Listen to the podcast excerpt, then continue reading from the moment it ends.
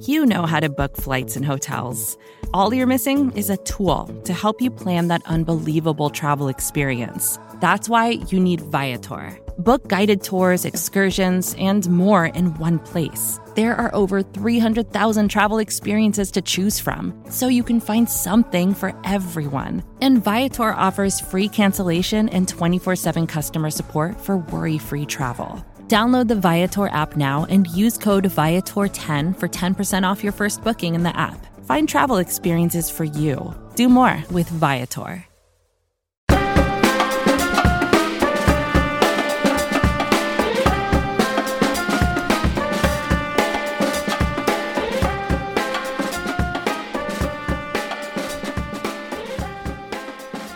Hello, and welcome to the Big Blue Big Board podcast. I am Dan Pizzuta, joined here by Chris Pflum. Chris, how you doing today?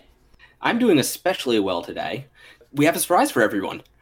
We do. We have a guest, uh, someone who's going to break down a bunch of wide receivers with us, and that is Matt Harmon, writer analyst of YahooSports.com. He's also known for Reception Perception, which you can find on FantasyFootballers.com. Matt, thank you for joining us. Oh, thank you so much, guys. And yeah, I mean, this is obviously the perfect podcast to be talking about uh, wide receivers, as, as as this particular team is very much in the news right now for uh, for big wide receiver moves. So I think we will have a lot to talk about, a lot of different angles to unpack here this morning. You you had said you didn't want to spend your an hour on your own podcast trashing the Giants. So uh, we thought you'd give you time on ours. I appreciate it. Yeah, I don't want to. I don't want to spend an hour trashing the Giants on my own podcast. So I'll go on different ones and like spend 15 minutes here, 15 minutes there. Um, I think that's a much healthier way to go about it. Yeah, uh, well, we we spend quite a bit of time doing that, especially over the last couple of weeks. Uh, so let's start with what has gotten us to really talk about wide receivers because about a week ago we wouldn't have thought wide receiver would be something the Giants would need to think about, but it will be going forward. So let's start with Odell Beckham. Now, I think one thing when you kind of cover a team, and I think is especially true for fans, you kind of lose context around what else is going on league wide. So you kind of overlook some of what is happening on your team. So just as someone who looks at wide receivers more as a whole. Just tell us how rare Odell Beckham Jr. is. I mean, unbelievably rare, which is why this trade is so startling, and especially given what they got for him, which I know Dave Gettleman quotes were hitting the Twitter timeline this morning, and he was pretty much saying it was an offer they couldn't refuse. Well, Dave, I mean, I think you really could have refused uh, a mid first round pick, the not just the the earliest Browns third round pick, but the the second third round pick that they own this coming year, and a box safety who's basically just the downgraded version of the guy you just let walk in free agency. I, I think you could probably have have refused that offer, but again, that's just my opinion. But going back to Odell Beckham, I mean, yeah, this is a player that I don't say this for too many players, but he is on a clear Hall of Fame trajectory. And I, I say this for not many players in the NFL either, in terms of wide receivers. There are very few guys that I think actually truly dictate coverages. You know, obviously beyond just your vertical threats who make teams adjust to deep down the field passes that are going to be coming from teams, but number one receivers that really dictate. I have to double these guys on a decent portion of their routes. I have to you know, concede that a player across the field is going to beat me in order for me to stop this player. There's a really, I, I, know that terms like double coverage, and I mean, even people talk about like triple teams, which never happens in the NFL, but because then you really would be conceding yards and points. But people talk about who's going to be double covered at all times, but there's very few guys that in all the years I've studied wide receivers that I've noticed that is a sustainable, you know, game by game, consistent effect. But Odell Beckham's absolutely one of those players. And that's just again accounting to what he does to the defense without even thinking about what he does as an individual player. Uh, and he's one of the best wide receivers in the game, if not the best. When it comes to separation and route running, I think it's Antonio Brown and Odell Beckham as the two standards over the last five years that I've been doing reception perception, which you mentioned off the top, is the wide receiver charting methodology that I came up with where I track route running, how often each player runs each particular route, how often they get open on each route, how often they get open against different forms of coverages. And I mean, Beckham is simply pristine. He's elite in these metrics. I mean, he owns the two best success rate versus man coverage scores over the five years that I've been charting back in his rookie season and this past season. So there's there's really not been any fall off there. And oh, by the way, he's never finished below the 98th percentile in success rate versus press coverage. So there's pretty much nobody in the NFL that's better at getting off the line of scrimmage against press coverage than Odell Beckham. I mean, this is a truly rare elite player who makes everything around him better. And it's an it's hard to overstate what a loss it is for the Giants and what a gain it is for the Browns. Yeah, and just to give some people who might not know Matt's work, he was one of the first people to look at Odell Beckham at LSU and say, "Hey, this kid's going to be something." He broke my methodology. Yeah. Yeah, I mean, especially early in the NFL too, before he really even had the catch, you know, and which launched him to national media heights that I don't think he ever saw coming, that I don't think any of us really saw coming, no matter no matter how good you thought he was going to be coming out of college. And I did think he was better than prospects like Mike Evans that came out that year that went higher than him. I thought he was pretty much, I mean, uh, right there with, I mean, I, I, a lot of people really like Sammy Watkins, and, and I thought Beckham was right up there too. And, you could see it in those early NFL showings that this was a player that was getting open – you know, again, at like the 99th, 100th percentile uh, in terms of success rate versus man coverage. You know, even before he had that big breakout catch, he was a guy that was beating defenders week in, week out, consistently getting separation. And that is who he's been throughout the entirety of his NFL career. I mean, really the only thing that slows him down is injuries, and that's about it. And quarterback play when it comes to the box score. So, oh, with that, now we know what the Giants are losing, and obviously they cannot replace that. I, because of how rare that is, you cannot replace Odell Beckham Jr. So, let's talk about now what the Giants have left on the roster with what they were left with after the trade and something they added. Uh, so, let's dive into Sterling Shepard. He's someone who. I, I mean, I think we all, as people who watch and cover the Giants like a lot. Uh, he has that slot outside versatility, and not so much going to be a really number one guy. So, is there anything that stands out to you in Sterling Shepard's game?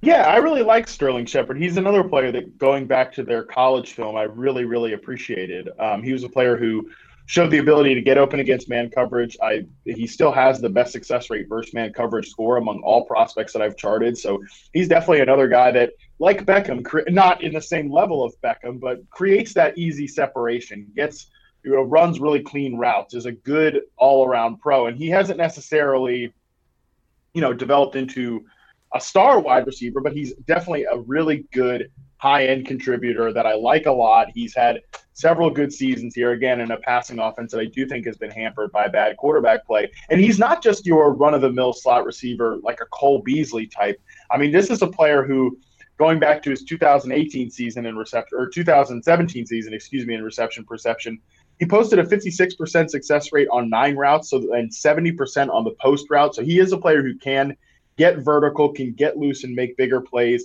He also is really strong at the catch point. I think that's probably the underrated part of his game is that not only is he a guy that gets open with clean route running, but he's a guy who finishes up there with like an 81% contested catch score. And, and that's very good for a guy that isn't one of these big hulking receivers. Again, he has the aspects of timing, uh, when to get his hands up there to win the ball in the air, how to just shield off defenders despite not having the biggest frame you know, he, he profiles very similarly in terms of a contested catch receiver to a guy like Michael Thomas. And again, I mean, their frames could not be any more different. So it really is all about technique with with a player like Sterling Shepard, and that's why I think, you know, the Giants aren't totally sunk at the wide receiver position with him still there. I do think he is an ascending young player that maybe can take another step and be a guy who handles 120 to 125 targets now.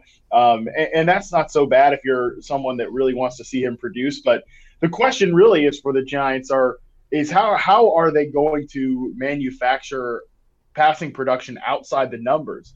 You know, how are they going to manufacture more downfield passing? Because again, that's not really the epicenter of Sterling Shepard's game. He's more of that clean route runner over the middle, and I hope they do continue to use him in the slot more outside just on occasion because that really is the strength of his game. I think there is a lot more questions beyond Sterling Shepard in the Giants passing game, who, who again I do think is a really really good young player that I hope we don't get you know, too caught up in, in trashing the Giants and not remembering that this is still a very good young player. You mentioned how important his technique was. Now, is there anything technique wise or anything like that that you see in his uh, game as a slot receiver that translates to potentially more reps on the outside because the Giants just signed someone who plays the slot even more, which we'll get into Golden Tate in a minute. But I just wanted to see if you think Shepard has any untapped upside on, as a true wide receiver.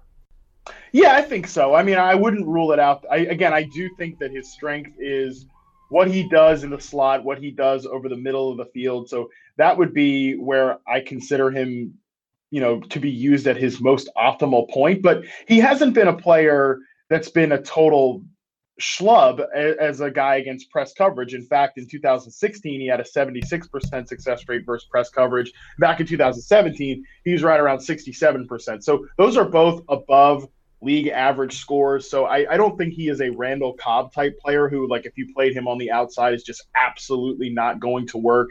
Someone like a Jamison Crowder who's exclusively a slot receiver. I think he can get open against outside man coverage corners because he is that really good detailed route runner. Most of his career has been as a slot receiver, which is why I think most people will say that the signing of Golden Tate does feel incredibly redundant. It feels like they already have that player. But I think both of these guys can take some snaps outside at flanker. Really, what the Giants will need is the split end X receiver. You know, Beckham, even at different points of his time, was playing a lot of flanker instead of playing the X receiver position, which helps you get that free release, helps you face less press coverage on a route to route basis. So they're losing just an outside receiver in general, and they might have these two guys as options to step up at the flanker position. Really, what I think they'll be looking at in the draft, especially, is who is that guy that we can get as a commanding outside threat. And and honestly, the, the question though that, that comes to my mind, and this this comes down to the to brass tacks of do you really think Dave Gettleman has a plan? I mean, he insists that he has a plan, uh, but it looks like right now they're collecting a lot of uh, over the middle weapons, a lot of guys that are going to be used on short passes. Golden Tate and Sterling Shepard, whether we think they can, especially Shepard more so than Tate, I think can be more successful outside, can be a guy who can get down the field a little bit. But most of his downfield success has come out of the slot. So I don't know that you're necessarily going to be wanting to run Sterling Shepard on post and nine routes coming off the coming off the outside. So are they just conceding the fact that Eli Manning at this point, even though they still think he's good, which I, I don't share that opinion, but Dave clearly does. there are they just going to concede the fact that even though we still like him, he's not an outside the numbers passer, he's not a downfield passer.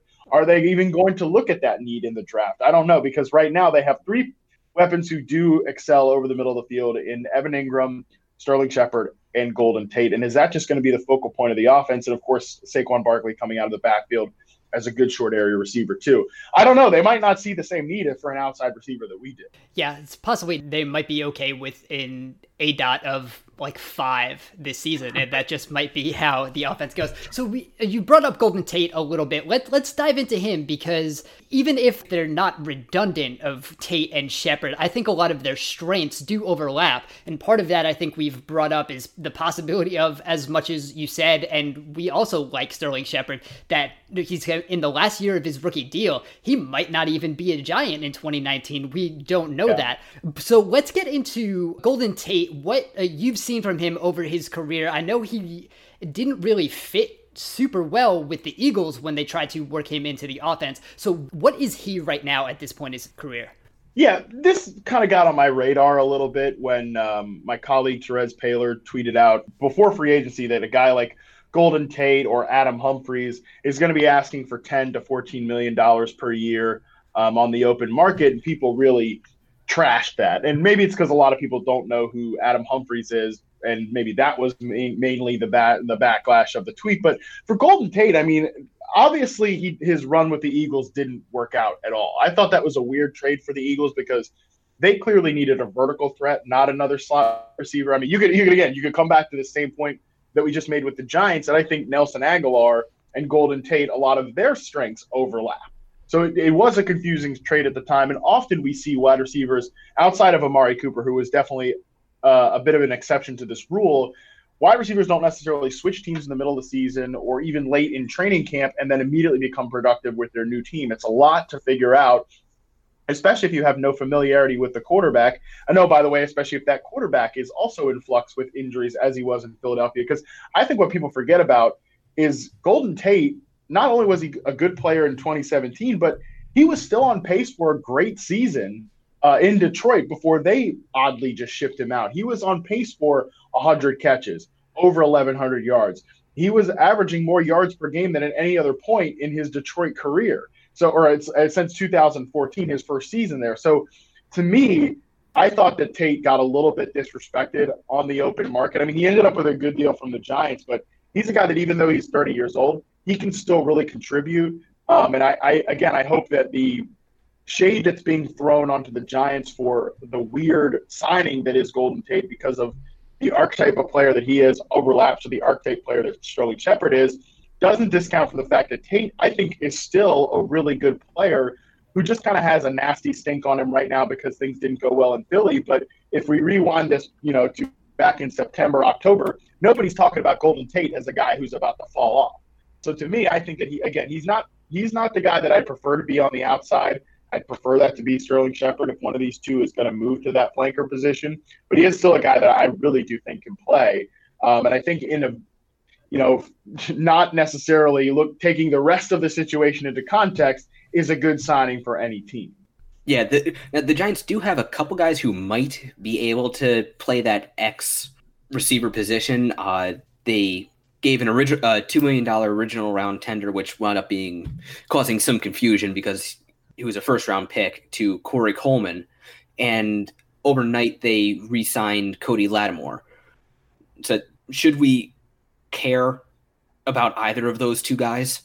Probably not. I definitely don't care about Cody Latimer at this point. I mean, you know, he's a guy who is people really liked him coming out of college. I was one of them. I thought this this comparison sounds bad now because he also didn't turn out to be a good pro, but back in you know 2014 or 2013, you know Michael Floyd looked like he was going to be a really good NFL player, and I thought Cody Latimer looked exactly like Michael Floyd in his college tape. And again, neither one of these guys have ended up being good NFL players, so maybe that tells you something. But their strengths did right. overlap. Yeah, right. I mean, I guess so.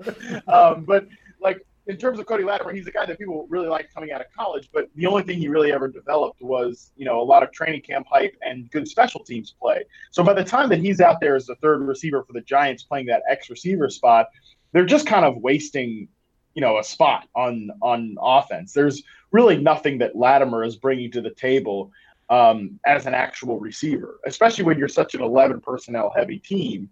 Now, I think there is a case to be made that the X receiver position is a little overrated or you can get around not having a great player there. If you think back to Pat Shurmur's offense in 2017 with the Minnesota Vikings, they primarily ran through a flanker wide receiver in Stefon Diggs and a big slot receiver in Adam Thielen.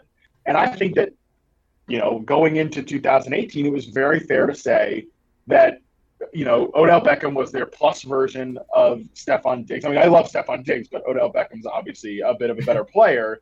So he's their plus version of that guy. And then Sterling Shepard would sort of develop into their Adam Thielen, and even Evan Engram could chip in doing some of the things that Adam Thielen did as well. And they were really just not going to be all kind of concerned about the X receiver position, just like Minnesota really wasn't running out Michael Floyd, who we're just talking about, you know, back in that season, or a guy like Laquan Treadwell, who nobody really has hope for developing into a good pro at this point. So I think that there's a reason, there's a bit of an, maybe they can do a downgraded version. They could have been the upgraded version of that. Now they're definitely going to be the downgraded version of that with Tate and Shepard as the slot and flanker, um, and really just not be all that worried about that X receiver position. But I think you got to have something out there um, you can't just have Cody Latimer again. Maybe that's Corey Coleman, but his only real showing as an ex receiver did come uh, with the Cleveland Browns, and it was an awful showing. I mean, his rookie year is one of the worst ever that I have in reception perception history. Um, he's down there, you know, below uh, 60% success rate versus man coverage. You know, just not a guy that really showed a lot of you know a knack for the position. So maybe he takes some massive leap Uh, but I would be super skeptical about that. And I, I, but I'm I'm at least open to the idea of caring about a Corey Coleman, you know, bounce back to being at least a contributor. Um, I'm not holding out hope that he's going to be a star, but I think they they have to address that at least a little bit in the NFL draft. But again, the Giants might disagree with me on that notion. I kind of have a feeling they disagree with all of us. that is clear. That is very yeah. clear.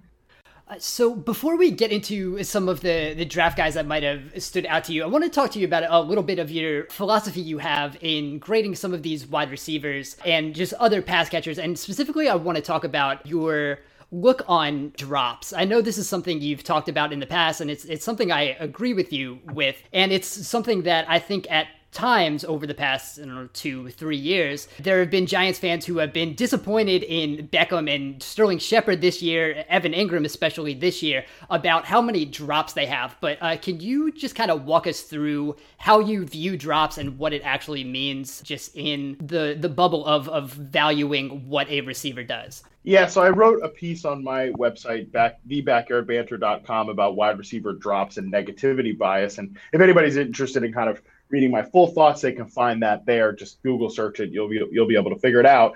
And I think that one thing that's interesting to me is that like again, it comes back to that negativity bias. And Beckham's actually a great example because you mentioned this. You know, someone tweeted to me when I was ta- when I was tweeting out these great reception perception stats about Odell Beckham about how much separation he gets. Somebody replied, um, you know, he drops too many easy passes.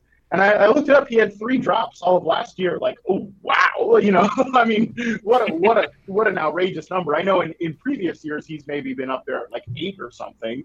But again, think about that in the grand scheme of all the greatness that Odell Beckham brings. You know, if he's a guy who's going to be targeted 150, 160 times, something like that, yeah, he's going to drop passes. It's just a reality of playing the position.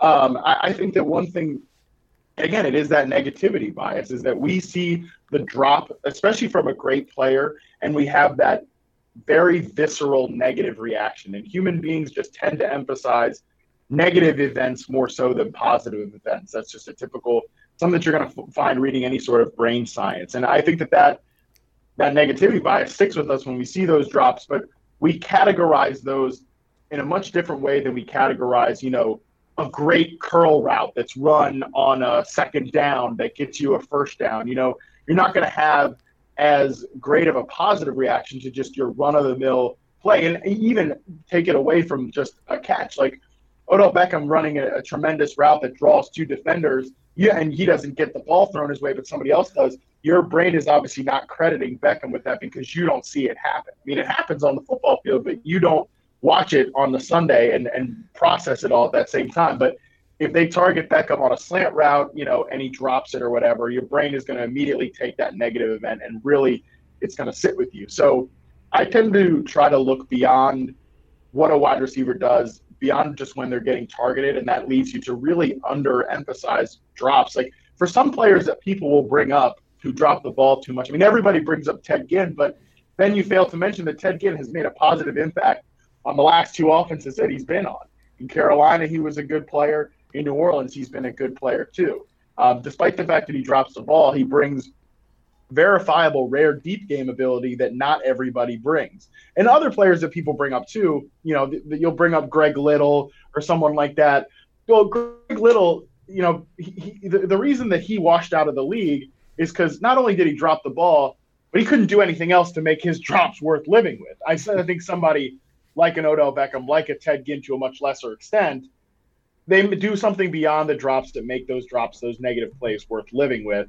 And I would just much rather emphasize what a player can do over what they can't do. Awesome. So while we get to that, let's talk about some things that players can do. And as we look to the draft, I'm not sure if this is, it's not a you know strong elite wide receiver class but i think through some of these players there's you know a decent amount of depth and all of them probably bring something that can contribute to an NFL offense. So as you've been going through your scouting process through these receivers who has stood out to you uh, so far? Yeah one guy that i was so one thing I'm, I'm really focusing on you mentioned with drops. Another thing that i've really honed in on at the wide receiver position is not necessarily you know, giving players pass fail grades on you know some sort of archaic NFL standard of what we think players should be able to do and what they shouldn't do, but really properly categorizing them into roles. I've mentioned a ton on this podcast the difference between the X receiver, the flanker, and the slot receiver, and I think that some of these players that I haven't necessarily been all that high on, like a Juju Smith-Schuster is a great example. Coming out of college, you know, he was a player who exclusively played on the outside, lined up on one side of the field, and I didn't think that he had the vertical ability, the necess- like the great route running to get off press coverage to really hack it as an outside receiver in the NFL. But what I failed to realize was, or what I failed to do was be more imaginative with the role that he could be in. Um, and I think that that was something. And again, we've seen him be a totally different player for the Pittsburgh Steelers. He's been that big slot receiver flanker guy, not at all the position that he played at USC. So I think that's one thing as I'm watching these guys, I'm almost more concerned with what role are they going to play, where are they going to fit within the context of that role, more so than just who is good or who is bad. Who is bad. And one player that I've immediately been drawn to from that perspective is N'Keal Harry out of Arizona State because I think he shares a lot of similarities to Juju Smith-Schuster. I think if you're going to draft N'Keal Harry, you're going to want to use him as a big slot receiver. You're going to want to use him as a flanker. You know, very much like Smith Schuster or even like later career Larry Fitzgerald, the way they've used him is almost like a pseudo tight end in a way. I think that Harry could be a good player. That, that doesn't necessarily fit with the Giants. What they need, as we're mentioning, they're kind of overstocked with slot receivers at this point. Or it actually guy... fits exactly what they need, which is another slot receiver. Let's keep that A dot down, man. Yeah, as you said, like let's keep it under four. Uh, be totally in the Gabbard zone. Um, I think that, that that he's someone that I'm really drawn to in that way um, because I don't necessarily think he has the ability versus press coverage to get off outside defenders, but I do think he is tough. I think he's rugged over the middle. I think he separates really well against nickel corners, against uh, linebackers, and again, that's what we've seen a lot of what Smith Schuster has done. He's been good after the catch. He's been hard to take down in that in that fashion. He's also been good at the catch point, and those are two verifiable strengths that Harry has. Now, if we're looking at receivers that the Giants probably need to look at. I think a lot of people will point to DK Metcalf as that type of guy who can be that big X receiver, and I think that's certainly possible. He needs to do a lot of development in terms of just running, you know, more routes than you necessarily think. But also, there's a lot of ways that you could use a player like that. You know, think of how the uh, Cleveland. Nobody wants to praise a Hue Jackson team ever, and I, I don't want to either. But I think there's a lot of credit that you can give them for how they use Josh Gordon coming out of the NFL. If you're not playing for three years, they drop him into a position where they don't necessarily just throw him out as the X receiver, but they use him as a flanker. They move him around the formation, and you know, it's not like Josh Gordon was, you know, at the peak of route running and technique after spending three years away from football and is almost like a very raw player at that point. I think that's where DK Metcalf is at this point in his career. You can find ways to use these receivers if you want to create vertical production. Just have them run slants, curls, and nine routes and posts, and that's about it. So you're going to be limited in terms of what you can ask a player like that to do. But I do think there's a lot of value in a big play ability, in a big play receiver like that. And, and lastly, another guy who's really caught my eye is Hakeem Butler. And Butler, I do think of all these receivers in this draft, might have he definitely has drop problems that I think people need to get over. Because to me when I look at him despite the fact that he's a big hulking receiver guy gets off the line of scrimmage very well. I think if the Giants are looking for a receiver who they want to get off press coverage and not the same way but in a similar fashion to how Odell used to do it I think that Hakeem Butler is probably at this point my favorite to do that. I think both the Giants and the Steelers, two guys who have traded away these top end number one receivers, I think they'll both be looking at Butler, you know, towards the early second round for the Giants or uh, the early, the late first round for the Pittsburgh Steelers. I mean, that this is the type of guy that I think could maybe develop into a number one receiver. Butler would have to appeal to Dave Gettleman, who has said multiple times that he believes that football is a big man's game, and yeah, wide receivers don't get much bigger than Hakeem Butler.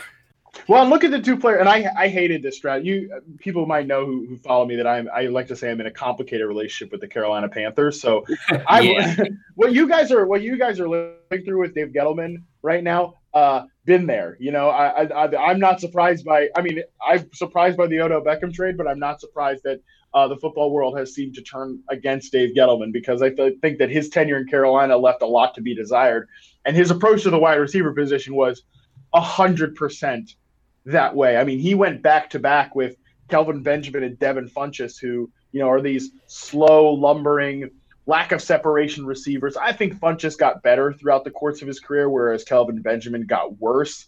Um, and I actually do think Devin Funchess is an interesting signing for the for the Indianapolis Colts on a one year deal. I mean, they paid him a lot of money, but it's a one year deal. Who cares? But I, I think that he went back to back with those big hulking receivers, and maybe we see him kind of run that back here with a player like Hakeem Butler, as you mentioned. Clearly, is a guy who thinks that football is a big man's game. I mean, yeah, he would that would fit within the way he's drafted wide receivers, at least in Carolina. Has anybody else really caught your eye yet? I mean, Dan and I each have guys that we like. Uh, personally, I like Kelvin Kelvin Harmon out of NC State. Dan likes uh, JJ Arcega Whiteside out of Stanford, and he has a metric he likes to use for wide receivers, which he calls target yards added. And well, mm-hmm. the king of that is pretty much Andy Isabella. Yeah, yeah, Isabella is really interesting. Obviously, I think he's a, he's a player that could be that mid round sleeper. Uh, the two guys you mentioned um, with our, Arcega Whiteside and uh, Kelvin Harmon, I think both those guys actually share similar questions, which is just, you know, are they true separators? And because I think both of those guys, unlike a player like N'Keal Harry, their strength, their their strengths are best suited for the outside. I don't think they necessarily like you can't necessarily just say every receiver who struggles to get open on the outside, you have to move them into the slot. I think there's there's a mindset, a physicality that I think Harry has to his game that I definitely think translates to the inside. Now, Arcega Whiteside, especially, he's a guy who is consistently in contested catch situations. Um, uh, I think you you do see some hints of technique, but he definitely that's he play he plays almost like he's a smaller receiver at releasing from the line of scrimmage, but then obviously plays like a big receiver when he gets to the catch point. So that's interesting to me. I think that there is some ability to hone that instinct that he has to be a, a, separating wide receiver. And maybe he's a guy like a Mike Williams, who I thought to me coming out of the draft a couple of years ago, people saw him consistently in contested catch situations, but you know they then they assumed that he doesn't separate. And no, of course, Mike Williams' separation ability is not up there with the, the top of the league, but he separates just good enough to max also then have a maximizing trait as a contested catch wide receiver. I think that's sort of the discounted version of what you could get with a player like JJ Arcega Whiteside or maybe even Kelvin Harmon. Although to me, he profiles more as your typical possession receiver. And maybe if the Giants are looking for a wide receiver who is going to play on the outside but isn't a vertical threat, maybe Harmon is in in that regard uh, that that type of player. And of course, obviously, we can't discount the fact that he has a great name. I mean, yeah. On, give me a break. All name team this year. right there with Greedy Williams and Rock Ya-Sin. Exactly. All right, Matt, I think that's all we have for you. So thank you so much for joining us and let everyone who's listening know where they can uh, find you and your work. Yeah, my pleasure. Thank you guys so much for having me again. This really fun team to kind of dissect not just what's going on on their depth chart with the wide receiver position, but just kind of where the league is at as a whole with this position group. And of course, I'm very biased because I'm so fascinated by it. Because of course, I do study uh, wide receivers with the reception perception methodology. If you want to check that out, the best way to do is just go on Twitter and use the hashtag reception perception. You can find the graphs, the charts, the data that I'm putting out there, and links to find it where you can where you can purchase access to the data through the Fantasy Footballers Ultimate Draft Kit. And if you, while you're on Twitter, if you want to follow me, I'm at Matt Harmon underscore BYB.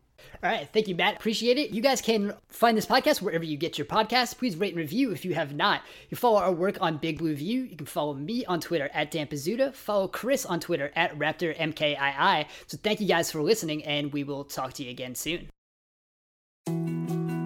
More to dos, less time, and an infinite number of tools to keep track of. Sometimes doing business has never felt harder, but you don't need a miracle to hit your goals you can just use HubSpot because their all in one customer platform can make growing your business infinitely easier. Imagine this high quality leads, fast closing deals, wildly happy customers, and more benchmark breaking quarters. It's not a miracle, it's HubSpot. Visit HubSpot.com to get started today. Support for this show comes from Fundrise. Buy low, sell high. It's easy to say, hard to do. For example, high interest rates are crushing the real estate market right now. Demand is dropping and prices are falling, even for many of the best assets. It's no wonder the Fundrise Flagship Fund plans to go on a buying spree, expanding its billion dollar real estate portfolio over the next few months. You can add the Fundrise Flagship Fund to your portfolio in just minutes and with as little as $10 by visiting fundrise.com/vox. Carefully consider the investment objectives, risks, charges and expenses of the Fundrise Flagship Fund before investing. This and other information can be found in the fund's prospectus at fundrise.com/flagship. This is a paid advertisement.